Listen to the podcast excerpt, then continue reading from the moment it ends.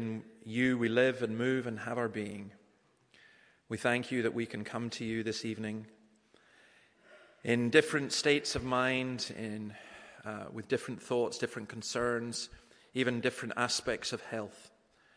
And yet, in all things, we can look to you as our loving God. And we know that you did send your Son to be our Savior. So bless us as we meet together as a fellowship.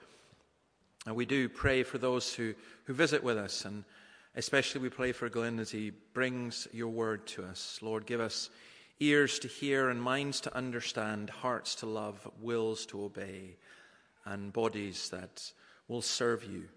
For we ask it in your name. Amen. Um, there are programs at the door that you can get on the way out. Just a couple of things. There's a couple of housekeeping things I need to do.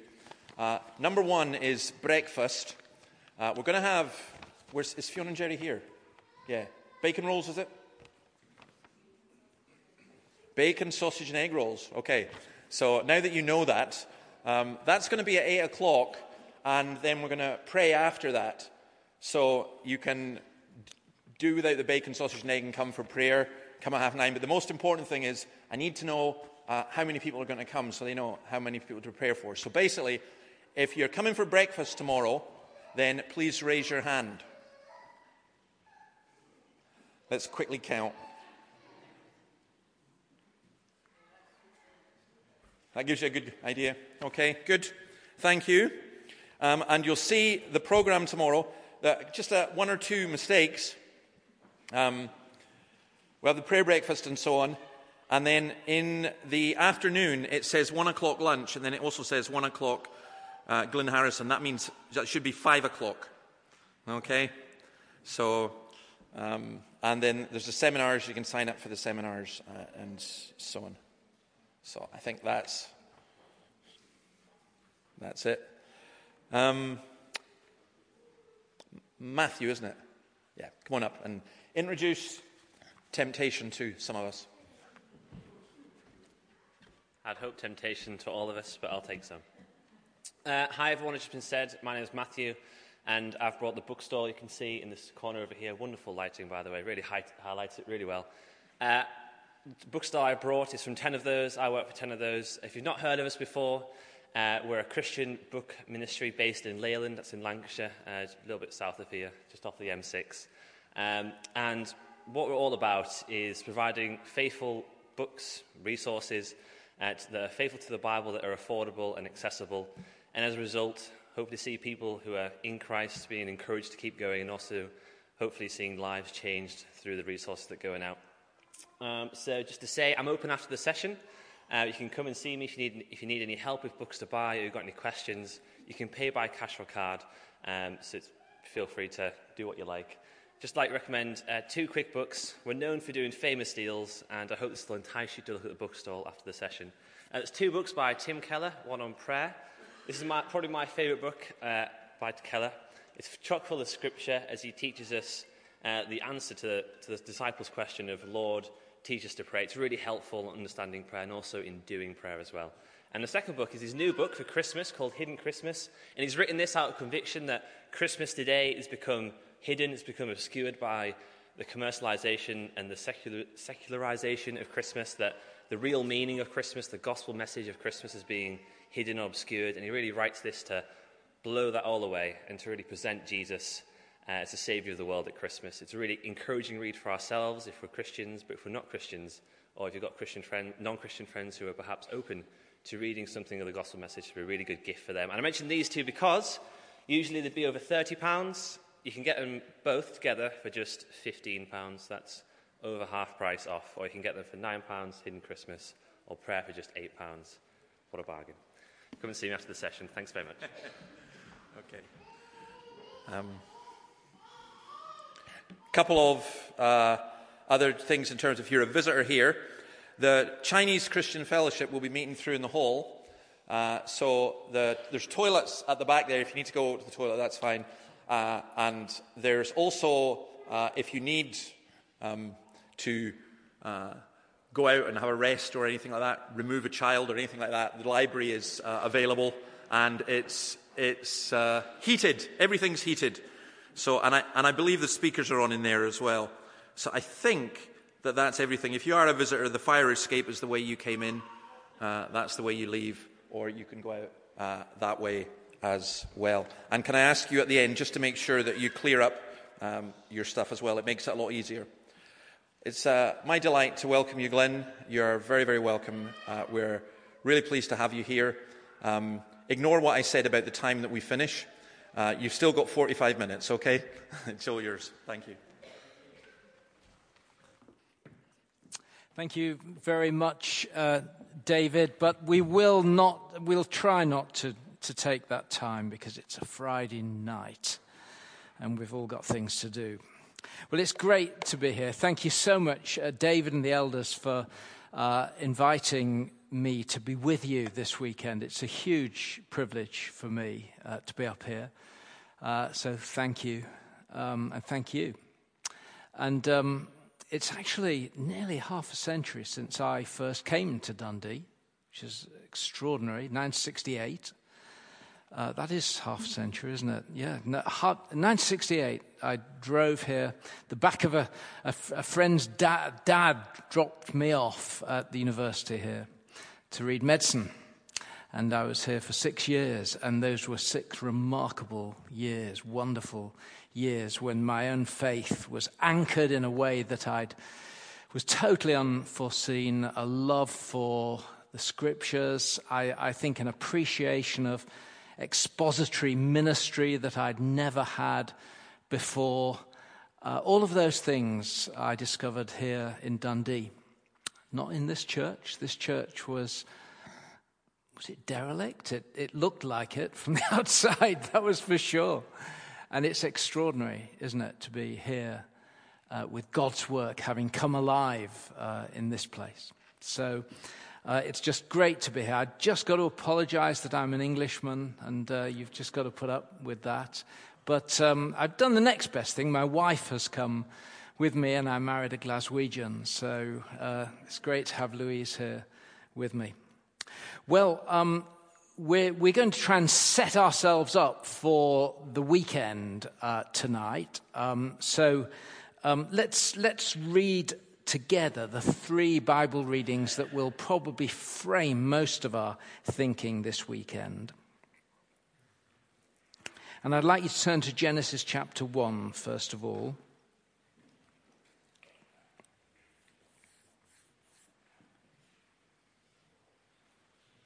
chapter 1, verse 26. Then God said, Let us make man in our image, in our likeness, and let him rule over the fish of the sea and the birds of the air, over the livestock, over all the earth, and over all the creatures that move along the earth. So God created man in his own image. In the image of God, he created him, male and female. He created them. God blessed them and said to them, Be fruitful, increase in number, fill the earth and subdue it, rule over the fish of the sea and the birds of the air, and every other living thing that moves on the ground. Let's move on to Psalm 8 now, having looked at Genesis 1. Psalm 8. In my Bible, which I think is somewhat similar to yours, it's page 546, Psalm 8. O Lord, our Lord, O Lord, our Lord. How majestic is your name in all the earth. You have set your glory above the heavens. From the lips of children and infants, you have ordained praise because of your enemies to silence the foe and the avenger. When I consider your heavens, the work of your fingers, the moon and the stars which you have set in place. What is man that you are mindful of him? The Son of Man that you care for him. You made him a, a, little lower than the heavenly beings and crowned him with glory and honor. You made him ruler over the works of your hands and put everything under his feet all flocks and herds and the birds of the field, the birds of the air, and the fish of the sea, and all that swim the paths of the sea. O Lord, our Lord, how majestic is your name in all the earth. And now, 1 John, John's epistle, 1 John chapter 3, his first epistle, chapter 3.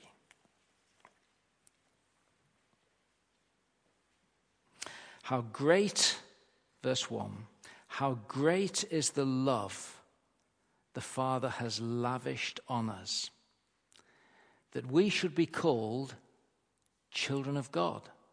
And that, and that is what we are. The reason the world does not know us is that it did not know him. Dear friends, now we are children of God and what we will be has not yet been known. But we know that when he appears, we shall, shall be like him, for we shall see him as he is. Everyone who has this hope in him purifies himself, just as he is pure. Let's just pray together. Lord, we honor you, we bow before you. Lord of the worlds, thank you that you stooped. And with the psalmist, we say to you, O Lord, our Lord, Father. We come to you and we open our hearts and we pray that you'll send your Spirit to minister, to bring us the medicine of the gospel, of your word, to speak into our hearts open our eyes.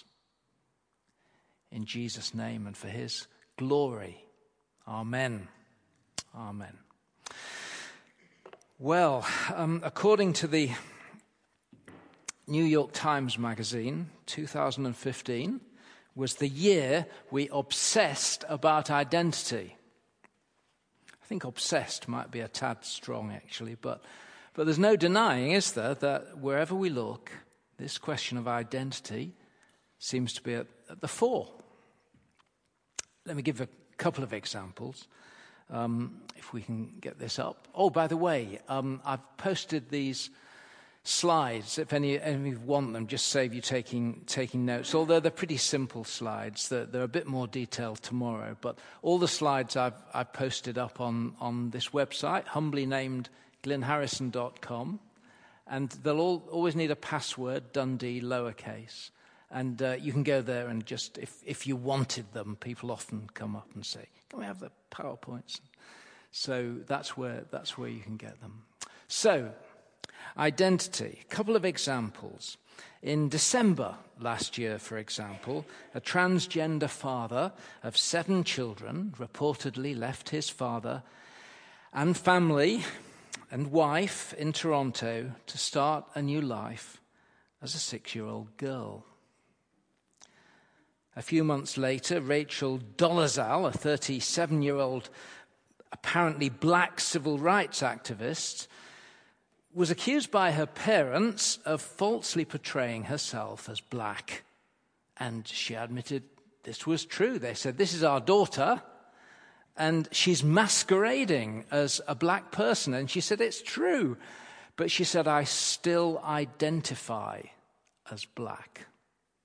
I still identify as black. And of course, these, are extreme examples. We don't know the whole story of the individuals, and I certainly haven't put them up there for us to laugh in any way at them.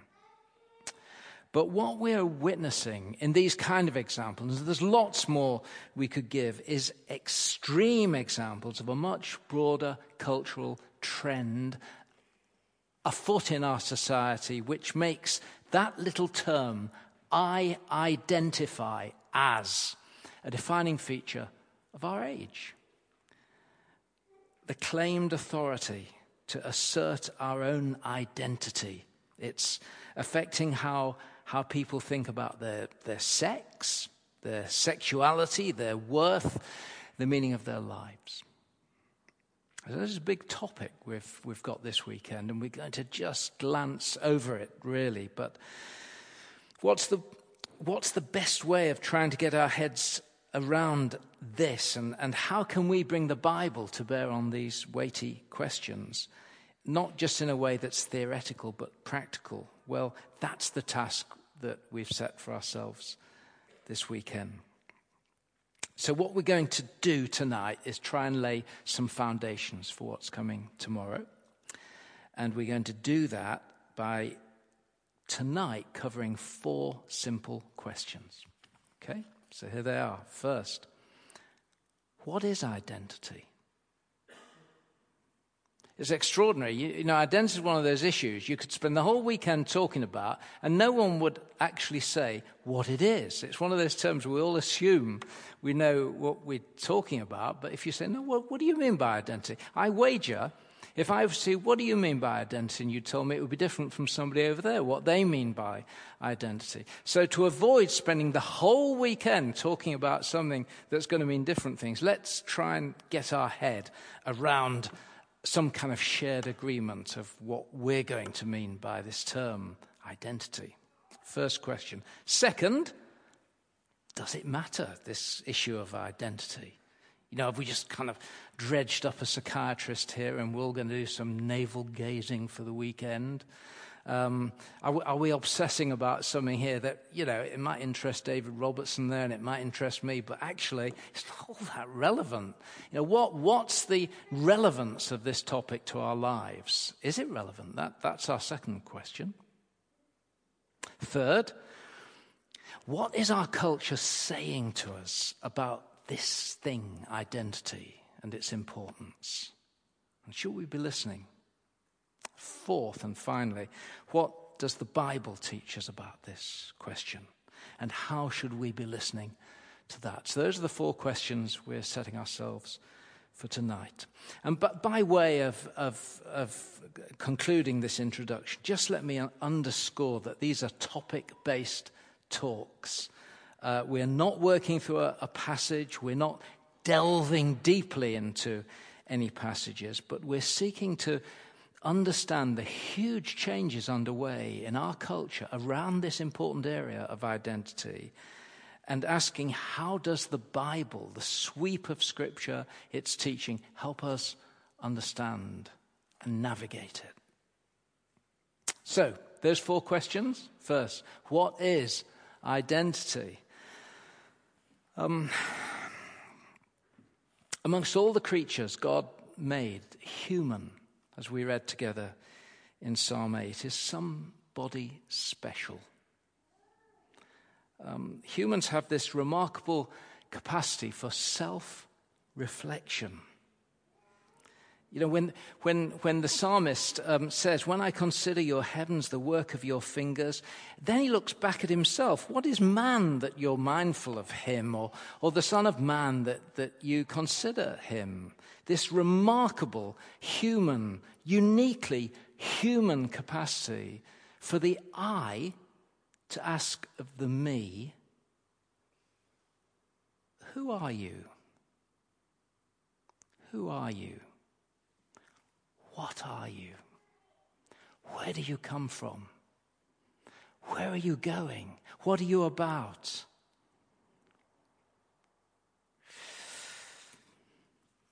And uh, Bonhoeffer said there's something mocking about that question. He said, Who am I today? They mock me. These lonely questions of mine.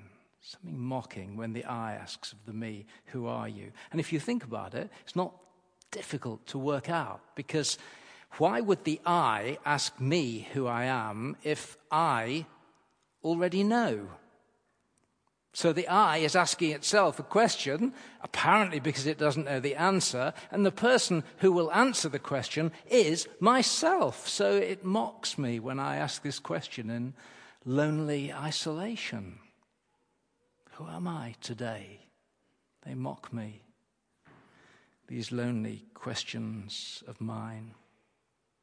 But, but let's imagine for a moment that the I can ask of the me, who am I? And the me can stand back and take a look even deeper and come up with something that the I hasn't seen. Let's say that the me says, well, let's look inside myself a bit deeper and come up with something from there. We can see why this mocks us too, because what I find there this morning may be different from what I'll find there tomorrow, and it's certainly different from what I found there yesterday, the shifting sands of our emotions and feelings, the ebb and flow of our moods and our, our thoughts and our ways of looking at the world. You can look at the world through one set of spectacles, as you know, one morning and get up in a very different frame of mind the next. And if the me is supplying you with the answer, well, who am I today? May well be a different answer the one you got yesterday. They mock us. They mock us, these questions, because they're questions to which it's hard to give an answer. And nobody can live like that, really. Uh, we, we, we instinctively search for, for something durable, for an inner core, something that, that'll allow us to, to wake up in a different mood one day, to move between different social roles, up here preaching one minute, at home rolling around the floor with the grandkids the next, out shopping and losing my gloves the next minute. We move between these different roles, and a sense of inner core is what we search for that gives us a, a sense of being one and the same person. We're still the same person. So that's how we're going to understand identity for the rest of this weekend. It is this personal sense of inner core. You, you could think of it as the story we tell ourselves about ourselves that carries a plot line that weaves together the different bits of our lives into some sort of coherent, coherent whole.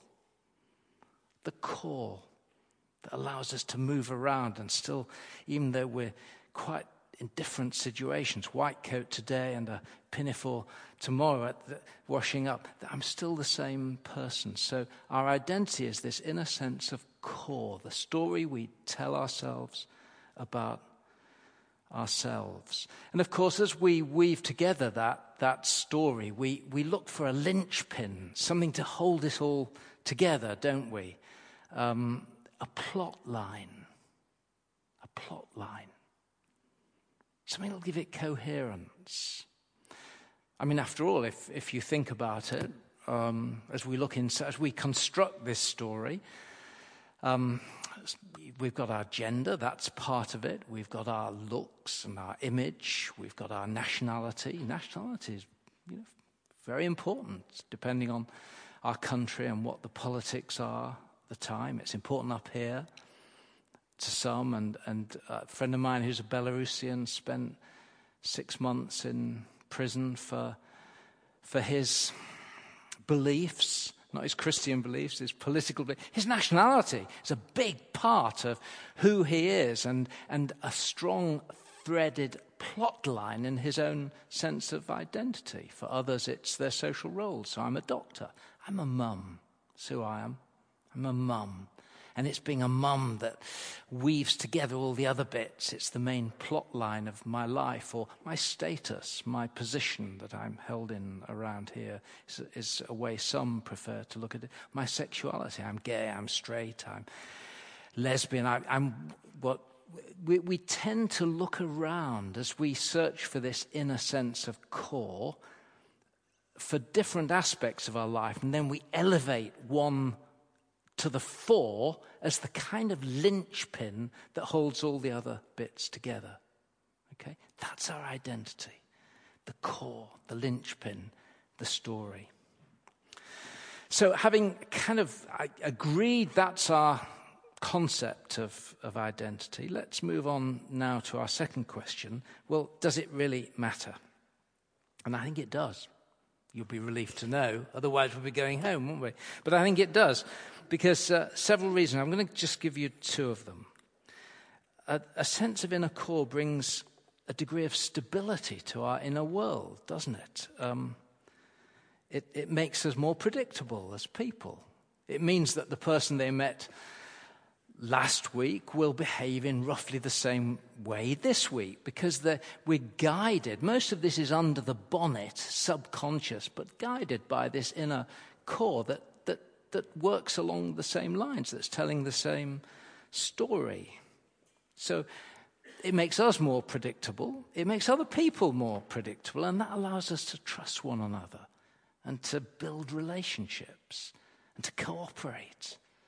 So, identity is really quite important in terms of stability of our personality. But, but then, second, uh, a sense of, of personal core identity gives, allows us to, to, to defer short term goals for a longer term goal because our story is aiming at some long term outcome, some long term goal. Um, I mean, go back to Psalm 8, and the, the, the, psalmist asks, What is man? and then goes on to answer it as one made a little lower than the heavenly beings, crowned with glory and honor, given dominion over the works of God's hands, having all things put under his feet. Verse 5 6. And obviously, a, a life that pivots around that sense of identity. I am someone whom God has put all things at his feet, a little lower than the angels, crowned with glory and honor. A life lived out of that identity, around that sense of purpose, all things at my feet under God's mandate, will look very different from a life that says, I'm a pile of dust, thrown together by chance in a meaningless universe.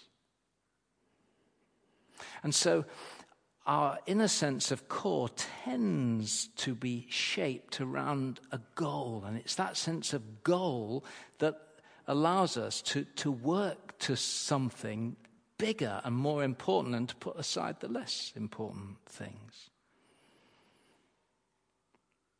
And we can see that all of this, having this inner stability and being more predictable and having a long term goal, uh, all of this is, is really um, pretty important for mental health and well being. People who, who have had difficulty forming this core can be very hard to relate to, brittle emotionally, erratic.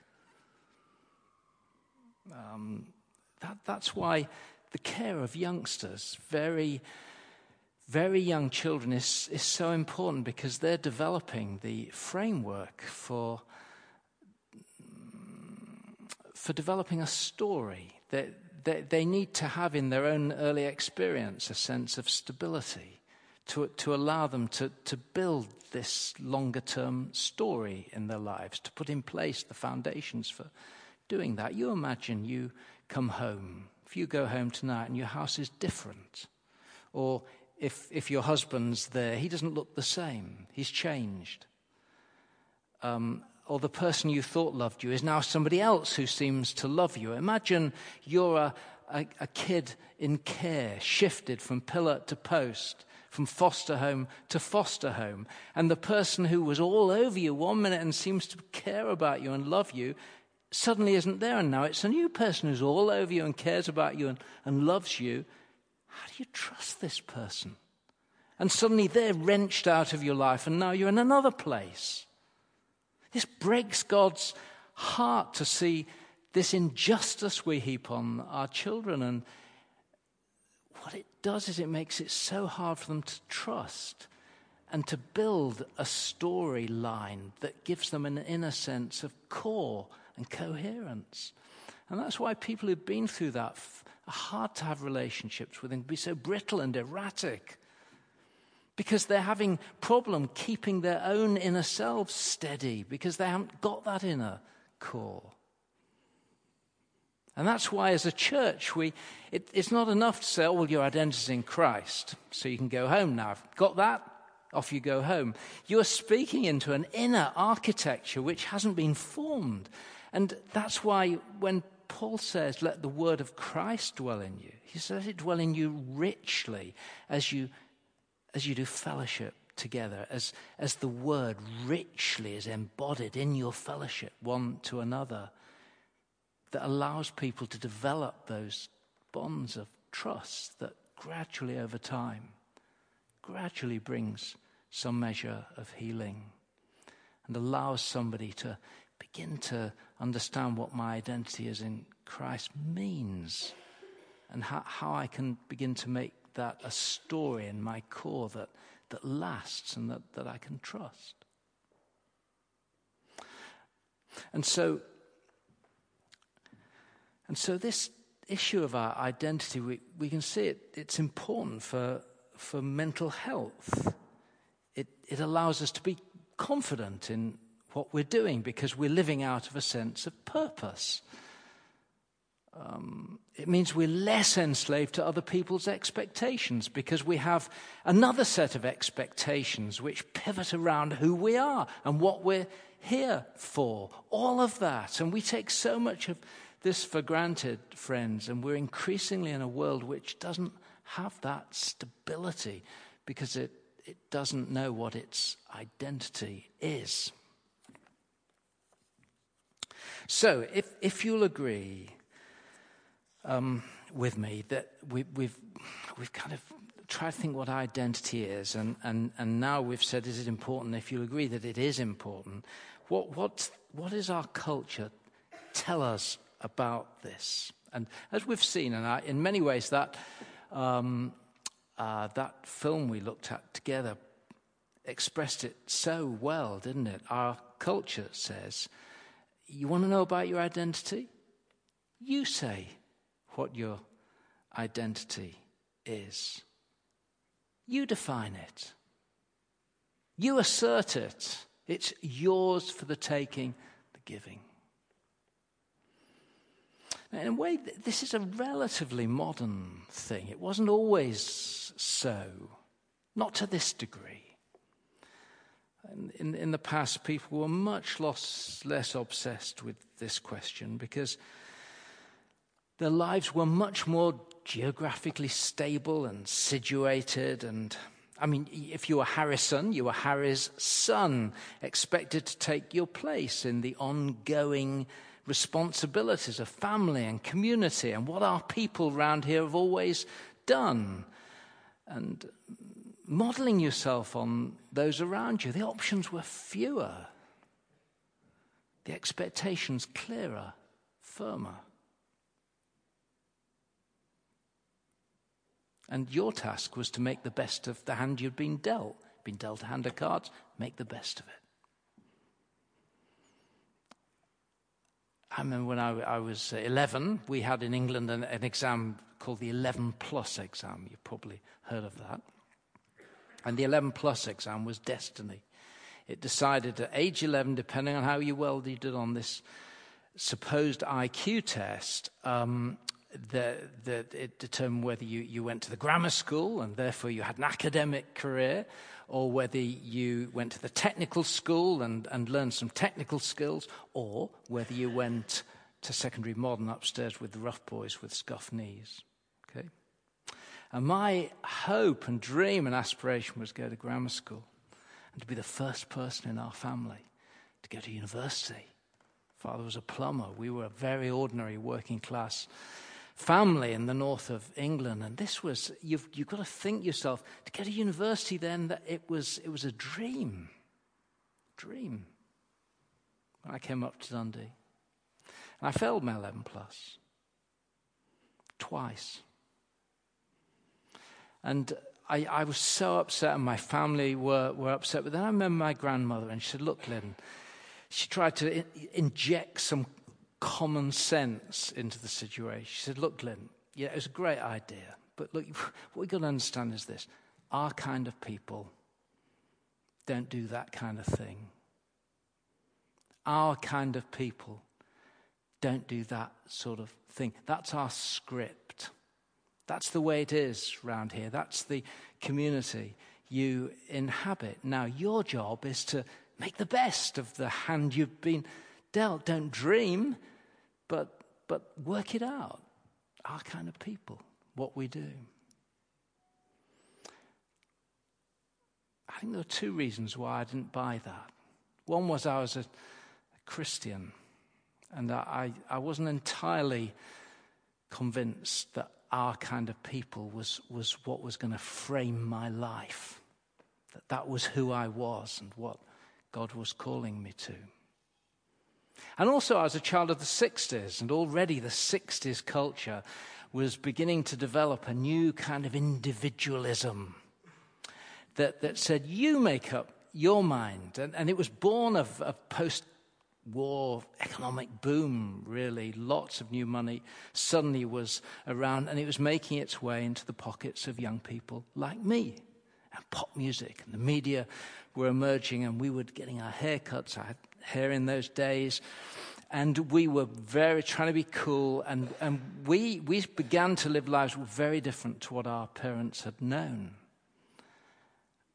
And individuality was the, the name of the game.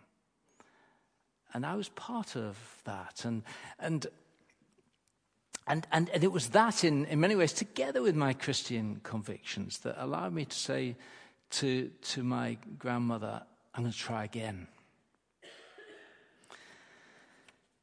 And so, individualism that gave birth in, in the 60s is, is what lies, I'd suggest, behind the, the modern extreme form that I call radical individualism, which says, I, I define myself.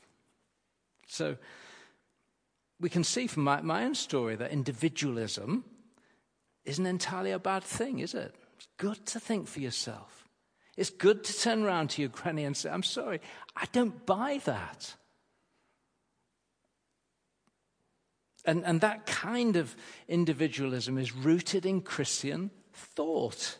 God holds us accountable as individuals. He cares for us as individuals. He cares for individuals and asks us to fight for, for their justice, care, and well being. But that kind of individualism, even the individualism of the 60s, was a kind of individualism which seeks to strike a balance, really, between the wisdom and experience of those around us and the culture and the wisdom that we've inherited and what I think. It, it, it sought to strike a balance between those things, you see.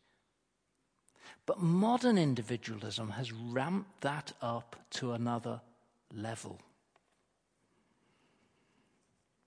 Here, the balance of authority between the self and the reality it inhabits tips decisively in favor of the self. It insists our highest loyalty is to the self. It's a kind of imperialism of the self that makes I identify as the peak of its claim to authority. Another name for this is expressive individualism.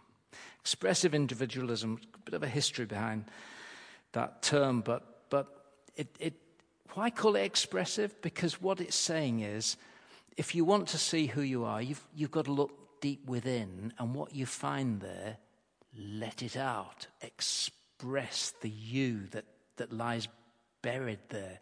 In fact, if, if you're, you're interested in, in church history, you'll know that the ancient Gnosticism, one of, the, one of Christianity's most dangerous heresies, um, one of its hallmarks was this search for the inner you, the real you. The body, the outer you is not important. It's the inner you, the light which has to be expressed. That's the route to transcendence, to spirituality. And we see it today. Be yourself, look inside. Don't, don't take what folks say, look inside and, and express that. Let it out. Over and over again, we, we hear this in the media, and that is one of the defining features of our age. Set that person free. And you know, folks, if reality won't fall into line with what you find inside, you redefine reality, not yourself. So you don't like this old body?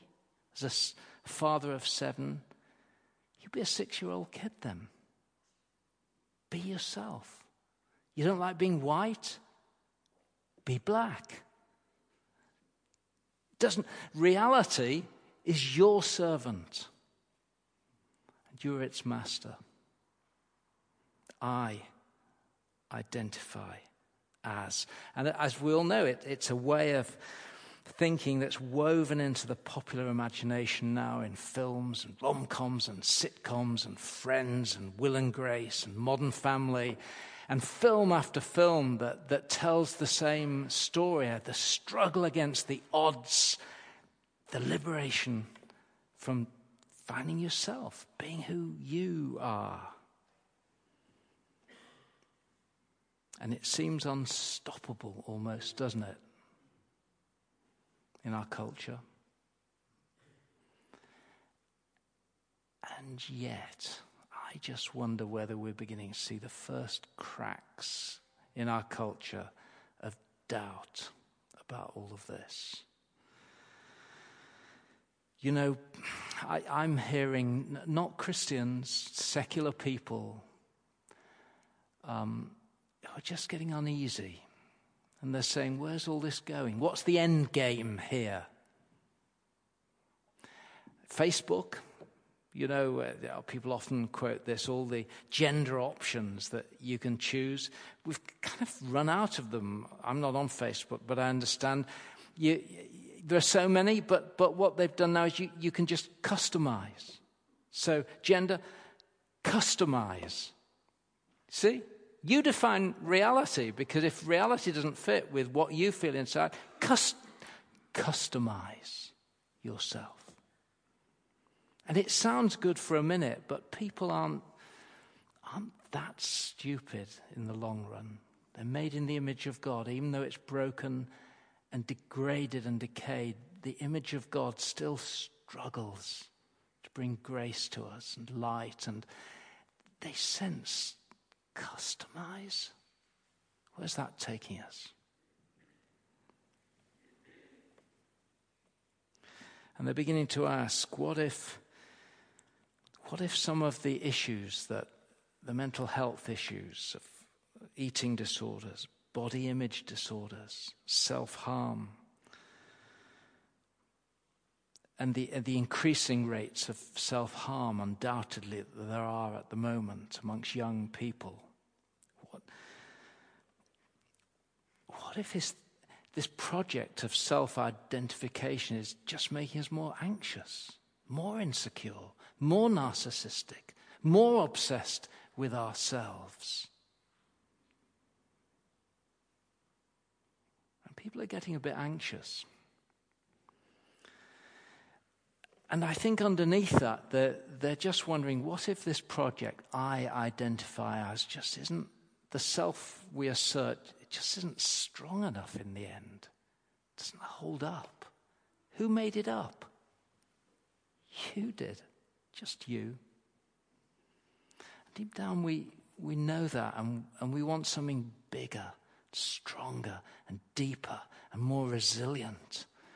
In the end, we don't want to be asking this question in this lonely place.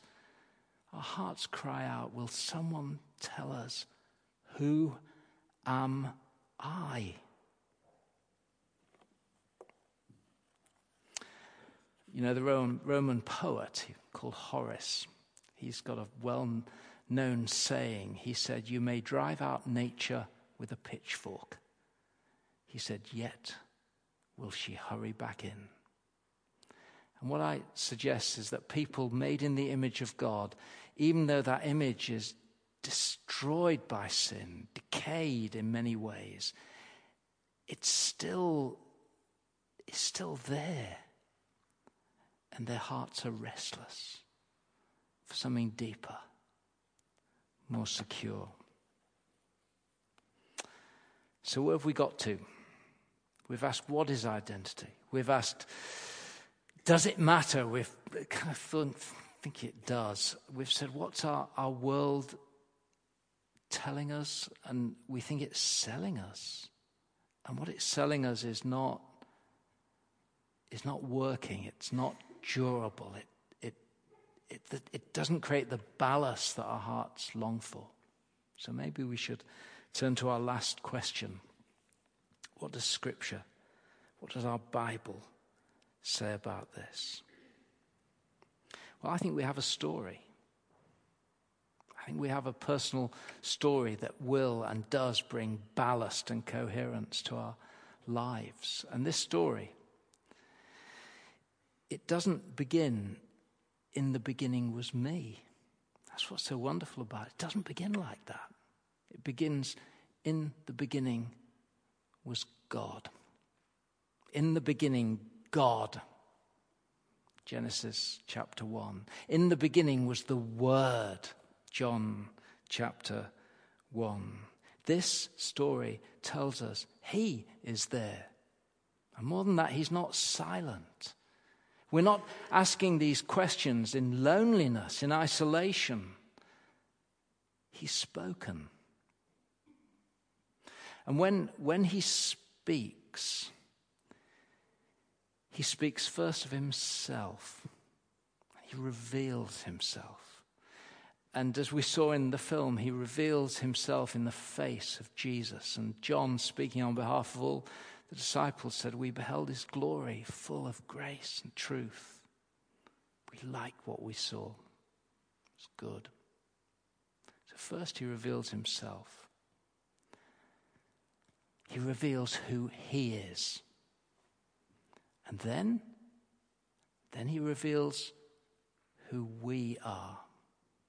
He reveals who he is to us, then he reveals who we are to us. For as many as received him, John says, chapter 1, to them gave he the right to be called children of God.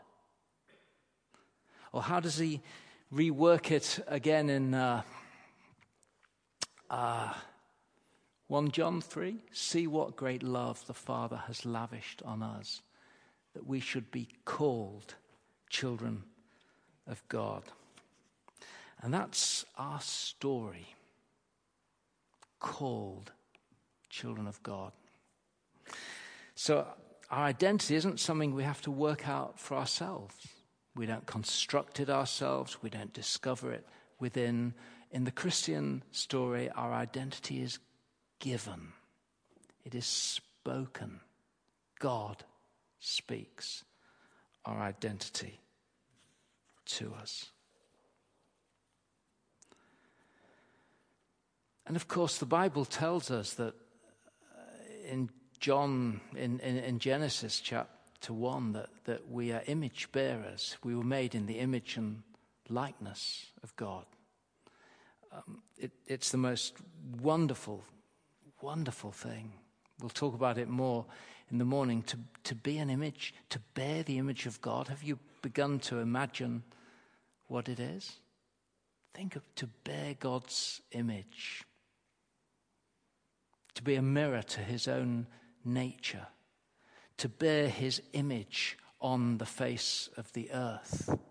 As, as he creates, we're called to create, to have dominion, to rule as he rules, to have governance of his world here on earth, in our bodies, the very image and likeness of God.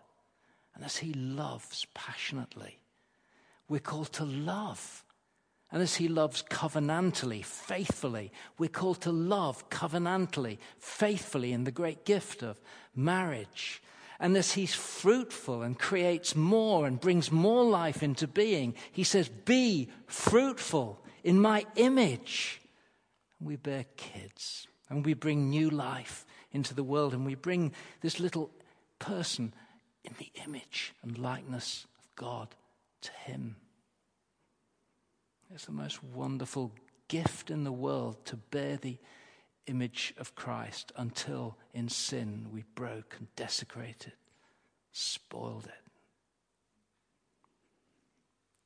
And yet, John tells us in the gospel that Christ, who came, the very image of God, for us, restored that image And now, once again, God calls us his children in him, image bearers.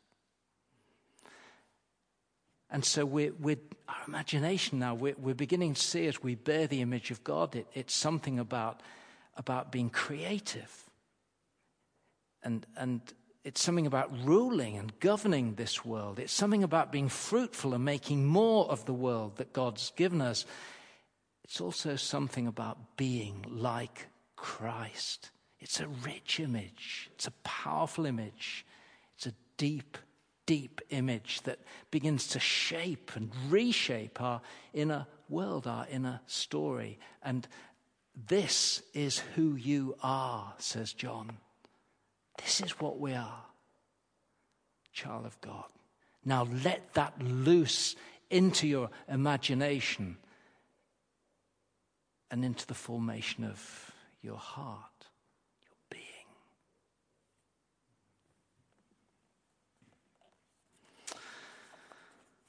We finish with this story. On the 17th of July, 180 years after Jesus died, 17th of July, a little band of Christians were ushered into a council chamber in Carthage to stand trial. Twelve of them. They're called the Scillitan Martyrs. There were seven men, five women. And it emerges that the proconsul Saturninus, he wasn't a vicious man, he wasn't a bad man. He couldn't understand why these Christians didn't just do what everybody else did and bow the knee to Caesar and get on with their lives, but they wouldn't. And that was why they'd been brought before him as insurgents, cultural insurgents, a threat to Roman power.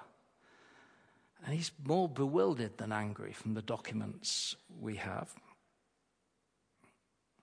And um, one of them, Speratus, steps forward and he's, he's got some, it's thought, documents of the scripture in his bag, but, but he points to his bag and, and, and he's, this isn't a picture of, of him, but it, maybe he looked like this. But he said, I do not recognize the empire of this world, but rather I serve a God whom no man has seen nor can see with these eyes. He is saying, My identity is not rooted in the values, the story of, of this world's empire. It cannot be. It is rooted elsewhere in the purpose and calling of God on my life. So I can't bow the knee to Caesar. And then a woman stepped forward. Her name's Secunda. And she used this term, which, which became a defining term for martyrs. They, they often cried this. She said, I wish to be what I am. She said, I am a Christian. I wish to be what I am, to live out of my identity. I guess today she'd say, I want to be who I am. Christian. She was led away with the others to be hacked down with a sword, killed, for being what she was. That's the challenge to us, friends. Um, it's our time now. It's your time. It's my time. Our culture says you build your identity around this and this, or here or there and we say no. We say we're going to be who we are now. This is who we are. This is where we stand. This is our identity in Christ, reborn the image of God in man.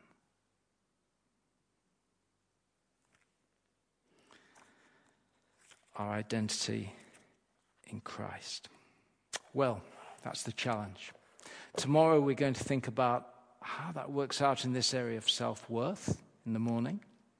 and then in the afternoon, how it works out in the area of our being made sexual in the image of God. So, plenty to think about there. Let's just pray together. Gracious Lord, thank you for your, for your word. Thank you for your spirit who brings your word to us and makes it real. And we, we long for him to do a new thing in our hearts with its truth because we, we want to be more than what we are for you, for your kingdom. We want to be who we are. Lord, we ask this in Jesus' name. Amen. Amen. Well, I broke my promise, didn't I? But there we go.